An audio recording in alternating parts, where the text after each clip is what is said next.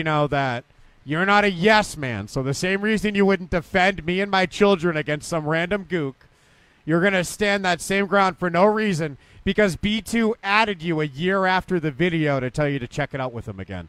Interesting take, and it's a three hours of my life that I put into that video, but that's not important to you. What about five hours of my life, Gino? Monty and Pharaoh attacked us. Remember this saga? This might be cheating. Taking. Unfortunately, Monty and Pharaoh are unable to make it to today's ceremony, but accepting their award, former co-host Miss Daniela Petro. First, I would like to say thank you to TWFS for promoting me because I love to be promoted. Unfortunately, I was released from the Monty and Pharaoh show. By accepting this award, I'm hoping Monty forgives me for being the pig that I was, and I want to again apologize to him. But if I cannot be accepted for my apology, I will just move on to wearing wigs and sucking pigs. Thank you.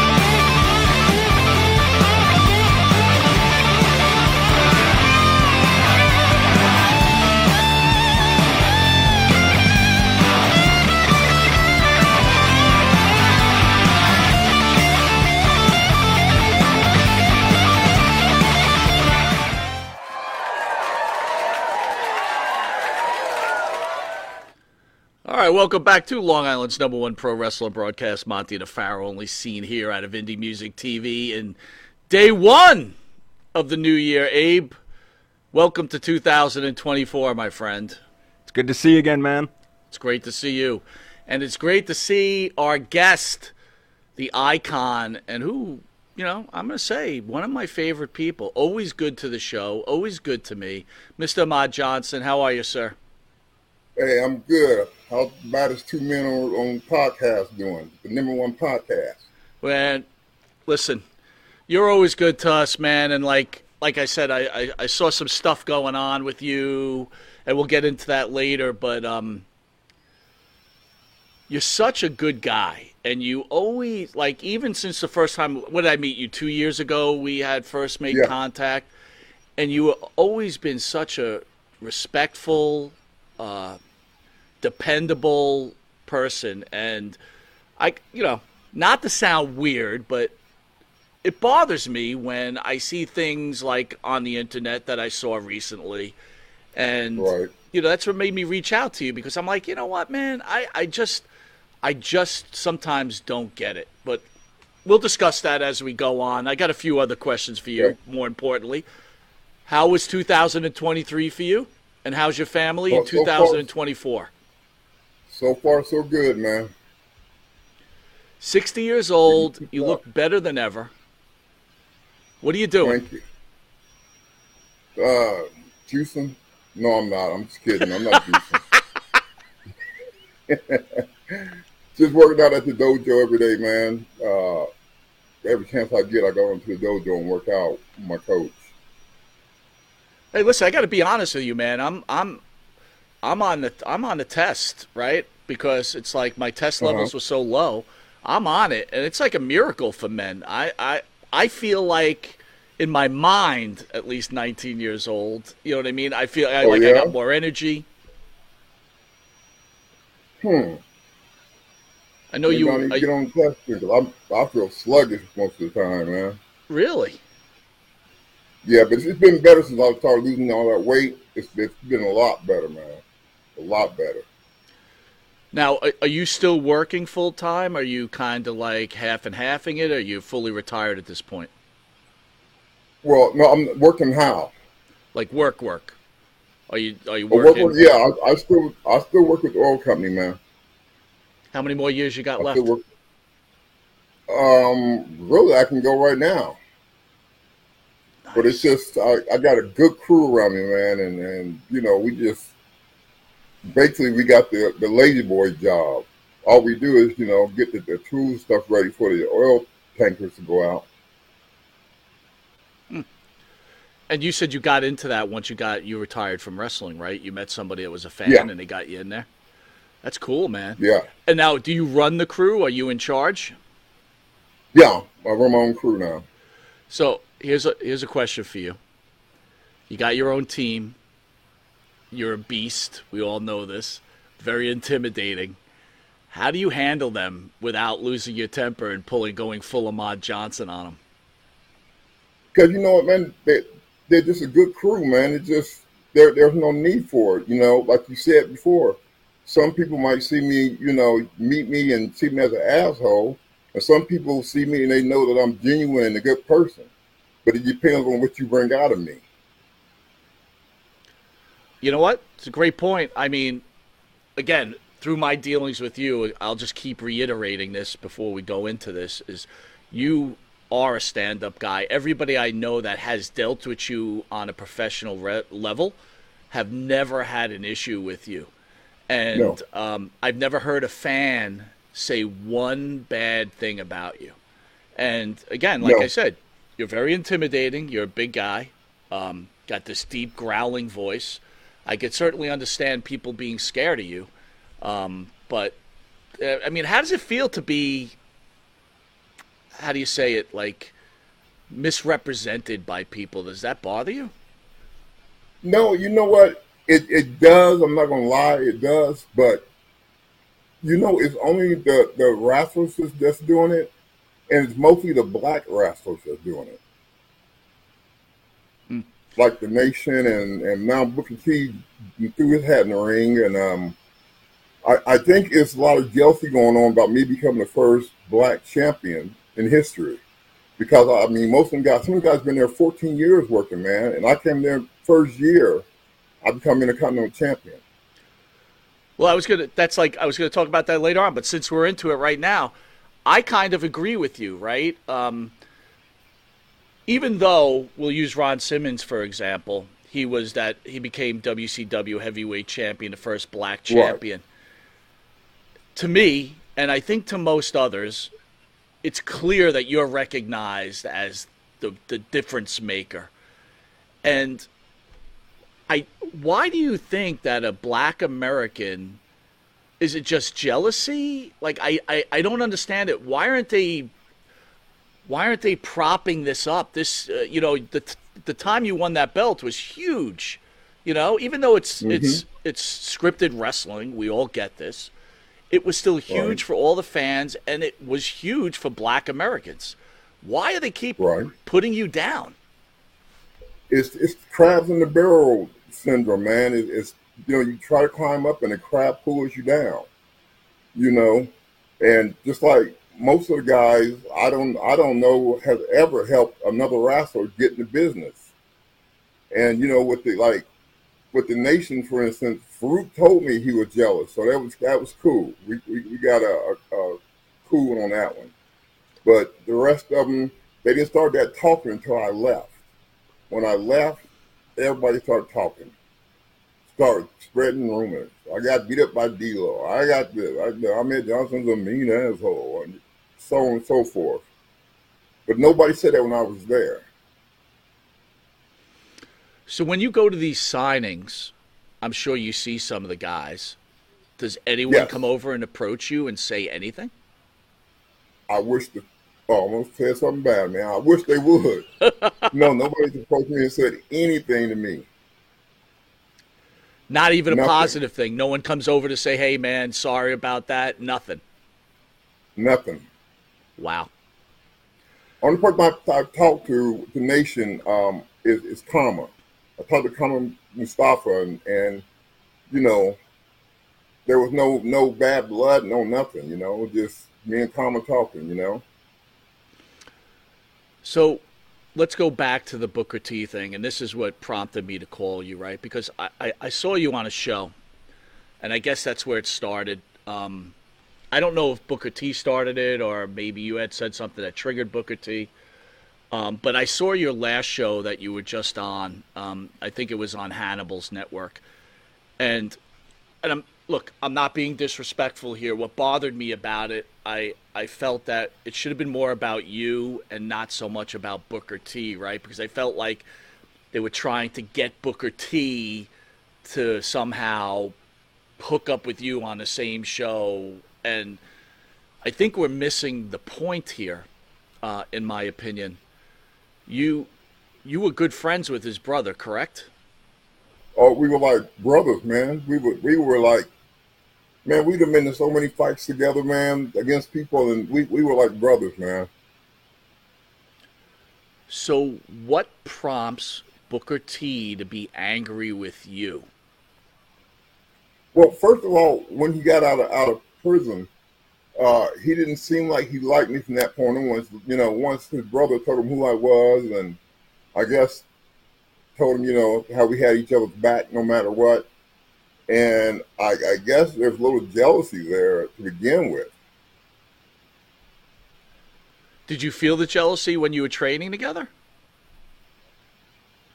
Yeah, you can kind of, you know, feel a little bit. One time we were in the gym and um, he did something. I don't know what he did or I did or whatever, but he was talking mess. So I said, okay, I'll tell you what, we take this when we get done with training, we'll take this outside and see what's up. But nothing ever became of it. So let's fast forward. What triggered this internet problem between you two? What what initiated the issue? Brother, I'm trying to figure out myself. It's, except one time I, I told um said on a podcast that uh I sandbagged Booker T, whatever, but I was saying it in a way where I said I was out of shape. And I was, you know, wasn't ready to be back in the ring. And I had to go against Booker T, who at the time was, you know, on top of the game. Mm. And I went back to WCW and I wasn't ready to go back to WCW. Only reason I went is because his brother asked me to come. But I wasn't in shape, man. I couldn't hardly breathe. I mean, that's when I had a weight on me. I mean, you said that us on a You might- previous show. You said you weren't ready to come back and that you were out of shape. You openly admitted to that. So, Right, and his, you know, his brother and me, you know, if, if Steve Ray ever called me for anything, brother, I'm there. I'm there because he's always had my back, and I always will have his back. But um, I, I don't know what triggered it, man. I, that's one thing I can think of. That's one time I'm even missing his name.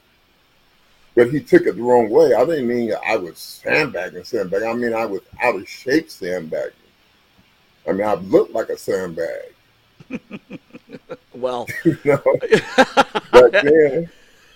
So I lost all that weight, man. I mean, I, I I had no business in the ring, period. And I'll be the first to admit that. I I just feel like at some point it like when your name is brought up by in a lot of interviews it does seem like the, the it's the black wrestlers that really have that major issue with you. I mean, if you were if you were talking to Booker T right now and you guys had a conversation, would you ask him, "Hey man, what's what's what's your problem? What did I ever do to you?" Yeah, I was asking what sparked it because I don't really know what sparked it, except that one, you know, comment. But the comment he took the comment totally wrong. But that's one thing I think that, that sparked it was that comment. Well, let's fast Outside forward that, now. we, Go ahead. Go ahead. What you saying? you know, outside of that, I don't think we ever said two words to each other. Well, now, most recently, I guess you had mentioned about him being in jail, and then he started talking about he's going to get a lawyer now, right? Because I guess he Yeah. does right. What is that all about? Well, you say you're going to sue me. So I don't know what's going on with that. I mean, I don't like dealing with lawyers, but when he made his lawyer, he made one for me too. It's funny when people are triggered to get sued. I'm I'm going to get sued. You know that. I had a For former what? co-host on the show um, a, a little while back, and it just wasn't working out. But now she she's threatening to sue the show. Oh, you know how I feel then about lawsuits. yeah, well.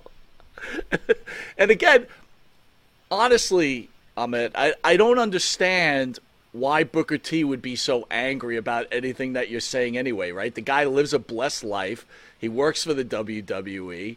He has a podcast. He's making lots of money. I mean, it's like, you know, if he's going to jab at someone, he should expect someone to jab back, don't you think?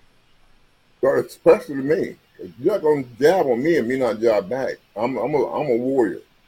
If you come at me, brother, you better be ready for war. That's the way I was raised in the military. That's that's the way I am. That's another troubled thing that that bothers me too. You know, you serve this country, and thank you for the service. Um, welcome.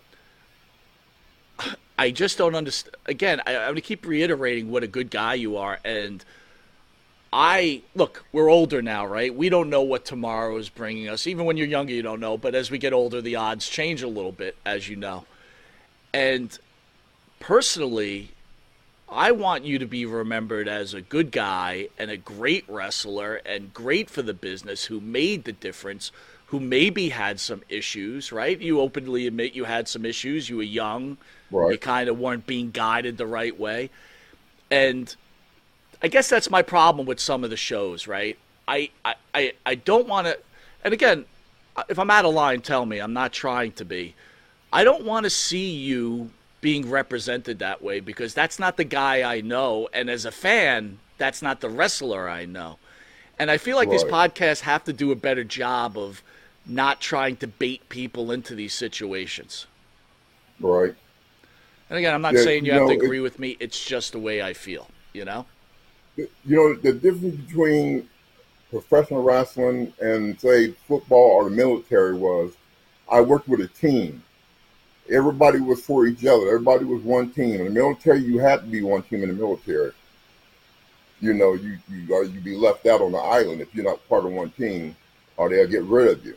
So I mean, I had my platoon together. I mean, and not only was I in the military, but I graduated most distinguished honor graduate, top of the class out of 2,000 soldiers. I graduated top of the class. Do you think that maybe was your problem when you got into the wrestling business because you were because yes. I was in the military also. I understood the whole team concept and this is a different world, right? Uh, do you think that's yes. why you had a problem adapting to this? Well, I, I, you hit it right on the head. I there was no team there, man. No team. And I had a big problem because I was used to guys coming together and you know all of us have each other's back as one team. And in professional wrestling, is every individual is trying to shoot you down for himself. Do you think that the wrestlers who you've had problems with um, would benefit from speaking to you one on one and maybe understanding where you were coming from at that time? Yeah, that's, that's a good question. Yeah, I think they, they would have if they came and talked to me. But, you know, the thing about it is I didn't have any beef with anybody while I was there, except for Ron Simmons when he kicked me in my, my uh, kidney. That was the only beef that I had the whole time I was there. But once I leave, I'm hearing about all these other pe- people that say they had a, a problem with me or I was this, I was that. Brother, I was what Vince made me. So when you leave the wrestling business, are you proud of what you accomplished at that point? When I leave? When you left, right? Were you proud of the accomplishments when you left? Were you like, hey, I, I did a pretty good job here? I, I was very happy with the job I did, but I did want to fight for that world belt. And, you know, that's the only thing that slipped through my fingers. You know what I'm saying? So, how do you feel personally? Because I'm thinking, and I'm just thinking as a fan, that all the negativity that was surrounding you back then and the way that the other wrestlers were probably talking about you behind your back, I'm assuming, you know, you may not have yes. a problem. How does that make you feel personally that they cost you an opportunity to represent the company as the world champion? Well, brother, like I said, it just it's life. I mean, you got crabs in the barrel, like I said, and, and none of the crabs wanted me to be on top. They always trying to pull me down. But they couldn't because the fans didn't allow them to. Because when I come out, I get a pop no matter what. And with that intensity and and, and that well, what else was I say? Intensity and just that maniac Ahmed Johnson. I think some of them took that as being for real. Because when I walked to the ring, I could see it in their eyes that they were some of them were scared. Which I guess could make a little sense, right? I mean, you're a big guy, you're intimidating, uh, you're green, openly admitted you're you're a bit green. Um, let me ask you that: Where did you officially train as a wrestler? Um, with Ivan Putski, he had a school here in Houston, so I trained with him, Ivan Putski. How was Ivan as a trainer? Do you feel that you got the necessary training? I mean, obviously you got to the WWF and you became this huge star, but knowing what you know about wrestling now, did Putski's school do a good job? He he basically taught us to, to shoot, man, and he wanted everything to be intense and everything to be hard. And I kept that lesson as I went on. Other people didn't; they did it their way, but I kept it the Putski way. And the Putski way is shoot more than work. Yeah, it, it was it was somewhat of a shoot. I mean, not to the point you hurt somebody, but just to the point where you know they know you're in the ring with them. And he always told us if somebody shoot on you, you make sure you give them a receipt. So, if you're being taught that way within the school, did you have any training sessions? I mean, you just spoke about the one with Booker that he thought you were being a little, uh, a little aggressive. Did you ever have any other situations like that when you were in when you were training with Putski? Um, no, I didn't have any any situations whatsoever. I mean, Ivan, you know, was was great trainer. He he loved me to death. Um, I had had no problem with him. And his son Scott, you know, trained me, so I, I didn't have a problem with him at all. Nobody at school to have a problem with. Except that one time with Booker, and that was just a one time thing. But I didn't. Nobody else. I had a problem with. Nobody else had a problem with me, and it was a good school. So refresh my memory. You get out of the military. What what makes you decide to become a professional wrestler? Were you watching wrestling in the military, or even when you were younger? No, to be honest with you, Stevie Ray was the wrestling encyclopedia. I mean, he used to watch that uh, Mid South, uh, the WCW. We went to uh, some Mid South matches, me and Stevie, and uh, he was more into it than I was. But like I said, we were that tight. If he was going to do it, I was going to do it with him. So he wanted to do it, so I got in it and I started doing it with him. And what you met Stevie on the streets? I mean, what, like how did you know Stevie? Basically, basically, we, we met on on the street. There was just these girls, these girls at this club that we went to. Me and Stevie used to go to all the time. They were trying to start something between me and Stevie. They would come and tell me, "Oh, he said this, that, and other," and then go tell Stevie I said something, and we came together as friends. All right, so I'm I'm trying to envision this man because this, this is a pretty cool story. So you meet Stevie. Um, at that time, are both you hitting the weights and, and hitting the gas together, or is it like you just meet each other and then you guys start hitting the gas and hitting the weights? No, we, we, we hit the weights together. That was our connection with each other. We hit the weight room. I mean, worked out daily. I mean, daily we worked out. So you're working out, and then what? Stevie eventually tells you, "Hey, I, I love wrestling. Why don't you become a wrestler with me?" Yeah, Ivan Putski had advertised in the newspaper that he was opening up a school, and um, Stevie saw it, and Stevie said he's going to be going to the wrestling school, and he want know that I want to go up there too with him.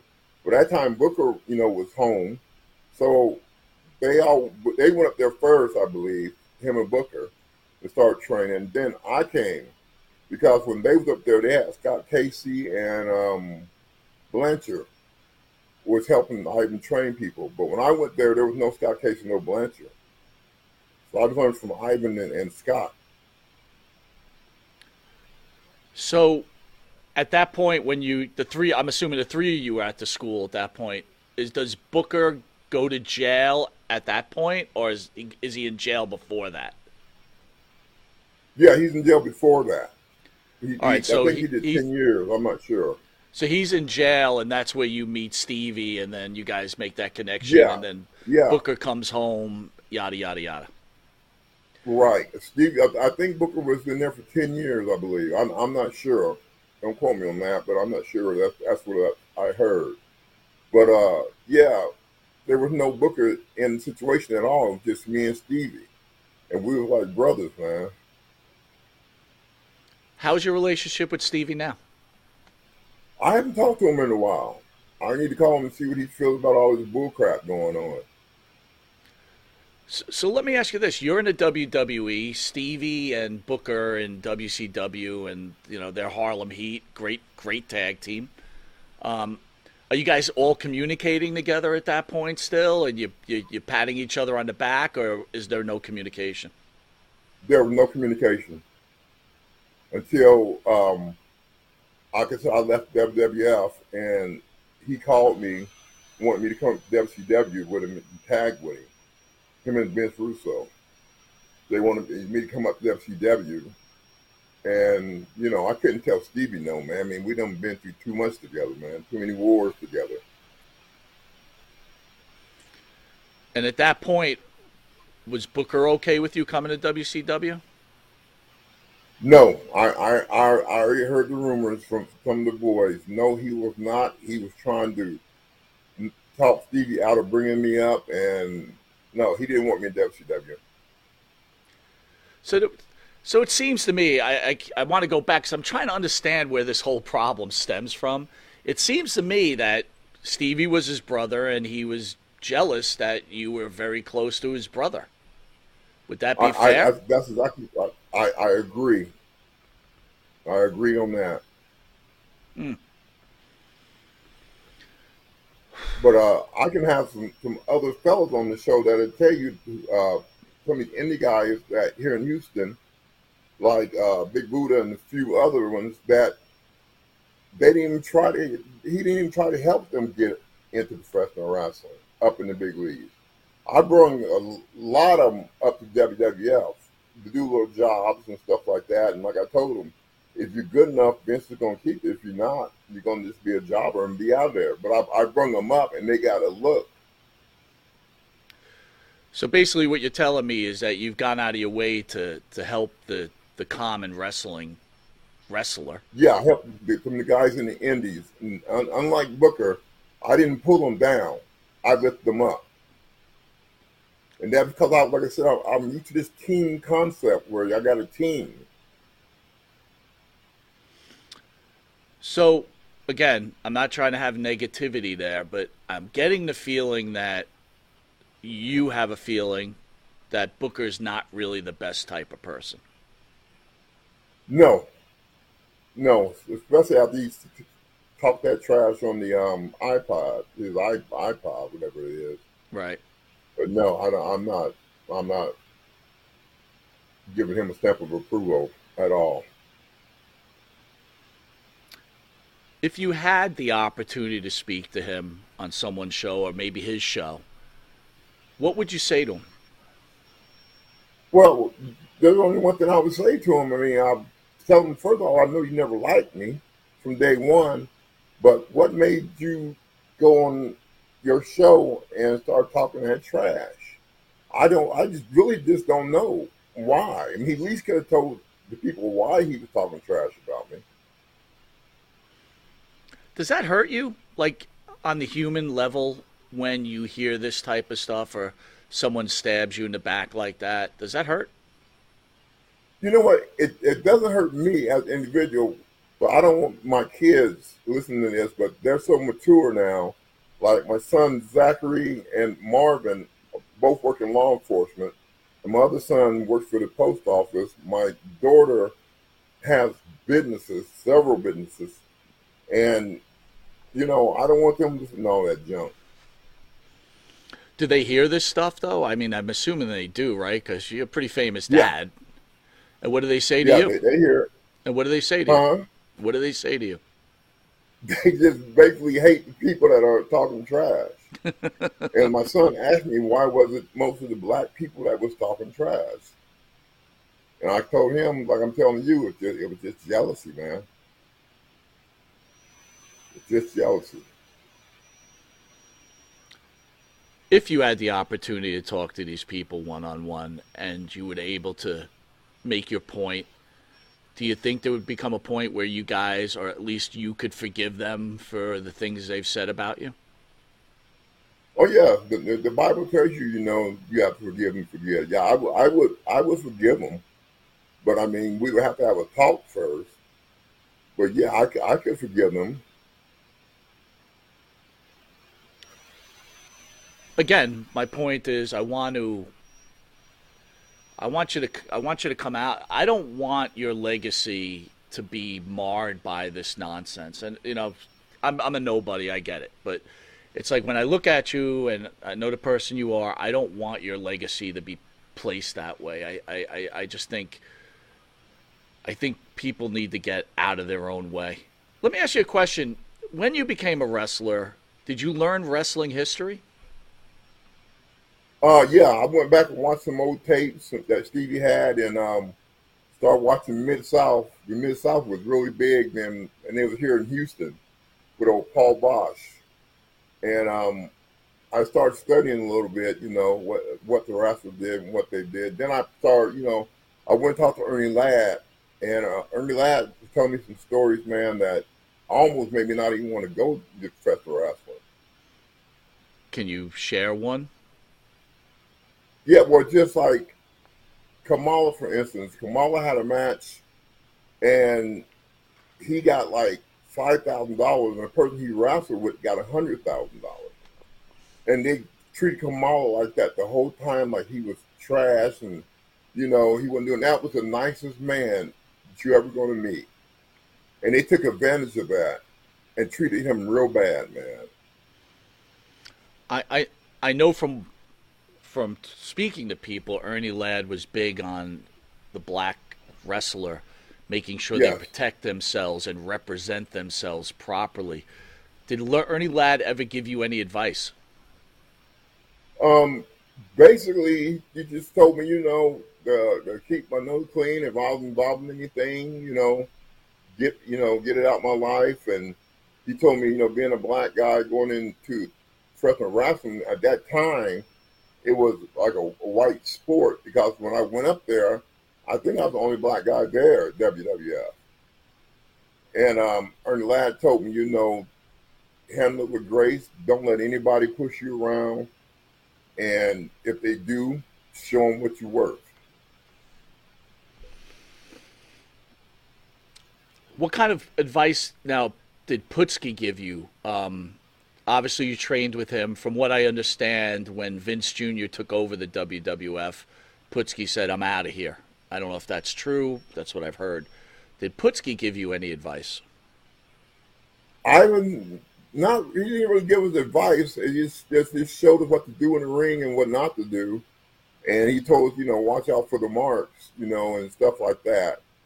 He didn't really give us too much advice as to how the business is going to be once we got in the business. Now, how do you end up getting the call to the WWE? You're training, you work in the independents. Who makes the call and, and finds you this this piece of gold, bringing it to the WWE during the Attitude Era? Well, I was wrestling at the Sportatorium, and um, I had a match against the Freebirds. And um, this drunk guy came out in the middle. and I'm walking to the ring, he comes out the audience and punches me in the back. Some drunk biker. And I turned around in front of Michael Hayes and everybody and just hit him so hard his hat, his hat went one way and he went the other way. That's how hard the punch was. And um, I've never been into a, a, scuffle where I didn't knock the person out. And uh, anyway, Michael Hayes got I got in the ring. Michael Hayes was laughing so hard, you know, he's trying not to laugh, but he's laughing about me hitting this guy. And then we had our match. And when we got done, Michael Hayes said, Hey man, I'm gonna get you in the WWF. He's I'm gonna get you up there. And of course I hear it all the time. So I'm like, okay, yeah, whatever, you know. But that's what you can do. You can do. If you can't, you can't. But uh, he, he kept his word, man. He did what he said he was going to do. Now I'm trying to understand that you're working in a sportatorium. So what organization is that at the time, and what is Hayes doing there? Sportatorium. What was it called? Was it called Global then? So he was what working a spot show while because he was in the WWE at the point at that point also. I, I think he was. I, I, think he was. He was just doing a little spot show, and um, it was me and him, and the whole Freebirds was there, and you know they we had our little tussle back and forth, and he liked the way I worked. And then uh, once I got to the WWF, I had my trials with uh, Mike Rotunda, and he was very, very thrilled about the way I worked for a big man because I could dive over the ropes. I could do everything a little man could do. Yeah, boy, you could wrestle. So it's great that you brought this up so everybody knows about the legendary Sportatorium. Uh, in December, early December, the Claw came out, and it, it's doing pretty good about the Von Erichs. What did you did you know anything about the Von Erichs while you were wrestling? Did you hear any stories? Did you get to meet any of the Von? Well, did you get to meet Kevin? Yeah, I, met I met David at a match. One Did time. you really? I think his name is David. Yeah, I met him at a match one time, and um, he, they seemed like good, cool people, man. Real good people. The only bad spot I had, to you something funny, was um, what's his name? Was it Greg Valentine's dad? His name was Johnny Valentine, wasn't it? That's correct. Yes. This old man would he had one leg at the time, and um, I got down my match, and um, I came to the back locker room, and he had watched my match for me, and he told me, "Come here, son, come here." He says, "Sit down here between my legs." I'm like, "What?" He said, "Sit down between my legs." So I sat down there, and he took his hand. He said, "When you punch somebody in the chest with your open hand, you do it like this." He hit me so hard, I swear to God, my heart stopped for a minute. he had the biggest, roughest hand, and he hit me so hard, my heart just stopped. For she's like for a quick second. Wow, wow. Again, tough guy. Is there any wrestler that Ahmed Johnson was scared of in real life? Scared of? Yeah. No. Not one. Hmm. That's crazy, man. That's crazy. So, we all know the trials and tribulations of Sunny. She's uh, officially going to jail or be in jail for a very long time. I know you've had some pointed comments about her in the past. Have you given any thought to her since? I mean, I'm sure you heard the news. Um, what were your What were your thoughts? I don't think they gave her enough time. Why is that? somebody. I mean, that was somebody. That was somebody's father you killed. You know, and I, I don't, I don't think they gave her enough time. I mean, she really won't have much left over, right? Huh? When she gets out, she'll be, she'll be like sixty-eight or seventy or something like that, right? Yeah. Hmm. Yeah, I, I mean, you know, you've been pulled over and, and, and arrested several times for the same thing, driving and drinking. Jesus Christ, I didn't know she looked like that. no, it's it's, it's... But, uh, yeah, I mean, but it just I, I think they didn't get enough I didn't give enough time to me. I'd be very upset if I was my role relative and they gave her only 17 years. Hmm. Thinking about today's wrestling? Do you still watch wrestling? I know you're a busy man. Um, I peek at it every now and then. Every now, what I don't like about today's wrestling is they don't bring in jobbers no more, man. And and these independent guys, you know, they need to bring in jobbers because that's where they found most of the talent at. And the, the independent guys aren't getting to, you know, show their stuff anymore because they don't bring in jobbers. Every match seems like it could be a main event match. Why do you think that is? I don't know. Somebody took over and had the bright idea of not to bring in jobbers or whatever. But the jobbers is what got us over. You know what I'm saying? If it wasn't for the jobbers, I wouldn't have got over like I did. And a lot of other people wouldn't have got over like they did. So when you used to have those squash matches, when you used to have those squash matches, did you go to the locker room and and thank those guys for the effort they put forward during your match? Oh, I, I thanked them before and after. And I told them, you know, I would take care of them. I didn't. I never hurt one jobber. Never hurt one jobber. Now Vader, that's a different story. Vader used to eat them jobbers up, man. I mean, I seen Vader beat the crap out of jobbers, and I never understood why he did that. Did you ever ask? No, I never been asking why he, you know, squat the jobbers. I mean, Vader was pretty tight. So let's bring it back. You know, we know we've had problems with D'Lo. You've had problems with now Booker. Um, if you could turn back time, is there something you think you could have done different to change the opinions of some of your coworkers at that point? Well, I really don't, don't want to change their opinions. I don't care what they think about me. But what I would have done if I could go back in time, change time, I would ask Vince to let me go into the school first before I did my debut. Let me go into school and learn a few more things, you know, so I wouldn't be so green when I got out there. But um, like Al Snow helped train me a little bit. Al Snow showed me some moves in one day, man, a bunch of moves that I hadn't learned in a year. And Al Snow would have been a good trainer, man. All right. Well, last question for you, my friend. I'm going to let you go. Um, if you could change anything, well, let me change that, Ahmed. If what is the most important thing that you did in your professional wrestling life that you could hold to yourself uh, close that you, you thought was so important? my fans, my fans knew I loved them and, and talked to them. Even now, when they hit me up on, on Facebook, I hit them back up and we talk and, you know, like we're family. We we talk to the, I talk to my fans. I don't, I'm not one of the guys that, you know, think I'm so high and mighty till you can hit me on Facebook and I don't hit you back. I talk to my fans on Facebook and everything else. Like a lot of them are upset about this, these situations. But I, I, I I love my fans, man. I really do. And how about your personal life? in- What, what are you most uh, happy about your personal life?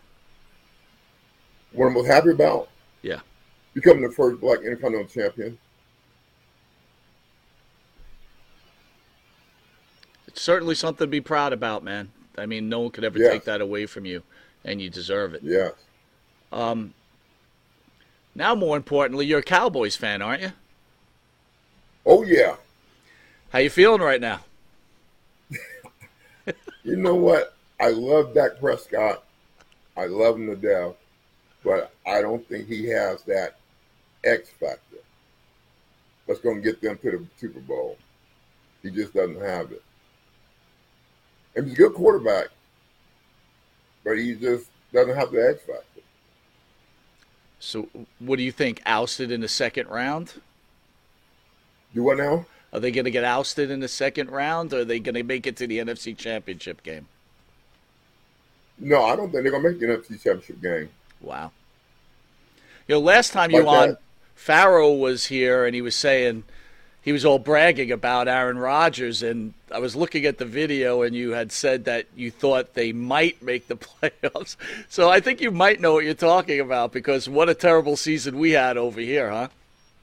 Oh yeah. Oh yeah. oh yeah. And the thing I liked about uh, when I won, go going back a minute, when I won the Intercontinental Championship, it was in Green Bay, Wisconsin. I didn't see one black person in the audience. but when I won that belt, they stood up on their feet and gave me a standing ovation and cheered. And that really touched me, man. That really, really did touch me. Well, let's touch on that. Were you touched because of the fans, or you were touched because it was a white audience? I was touched because I went in there with the attitude that it's a, a white audience. They're not going to take me, you know, too well. And they showed me the complete opposite of what I was thinking. So they changed my mind about a lot of stuff, man. A lot of stuff. Now, why did you go Uh, into that thinking like that, though? You knew you were over. The fans loved you. Yeah, I just we had never wrestled in Green Bay, Wisconsin before, and I had heard, you know, it was, you know, basically lily white people out there, and I didn't think that uh, they were going to, you know, take to a black wrestler, you know, beating a, a white wrestler for the belt.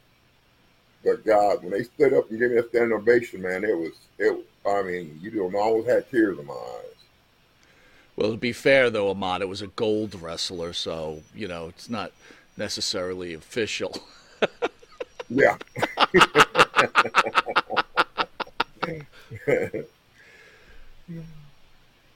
I just want to thank you again for coming on under such short notice. Um, you, I think you know what you mean to me, and you know what you mean to this show, Yes, and what a good man you are.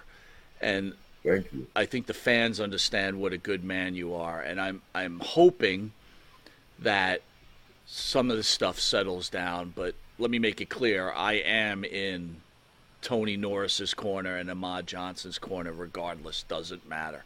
Um, Thank you. Where's your partner at?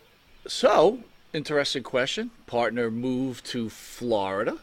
Um, oh, did he? Did he? Yep. He. Well, I can't. I'm not allowed to tell a story anymore. He called me. I can't tell a story anymore. But anyway, he met somebody off the show, and he moved to Florida. And uh, we're trying to get him on the internet. Uh, he's, you know, trying to get him back on. He's trying to still get settled down there. He's been down there for about six months. I know he's a huge fan of yours, and he loves you. And he asked me to say hello to you, and that he misses you. So, Farrow misses you immensely. Tell him hello back. You got it, brother. Mr. Ahmed Johnson, I want to thank you again for joining Monty and Nefaro. Thank you for taking the time. And uh, like I said, we're in your quarter. God bless, sir.